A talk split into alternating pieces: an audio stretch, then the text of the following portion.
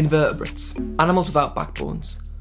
Grubbing in the Filth, an invertebrate podcast, is all about them insects, crustaceans, mollusks, whatever you like. My name's Tom, and I've always been interested in invertebrates.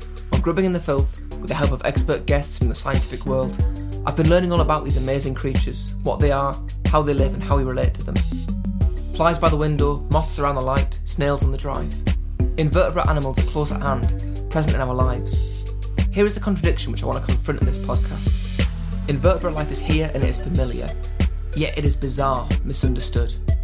When these creatures, these everyday animals, are acknowledged as sources of fascination, I think your world becomes richer. The park, the pavement, the seaside, all these places become incredible settings in which drama is unfolding.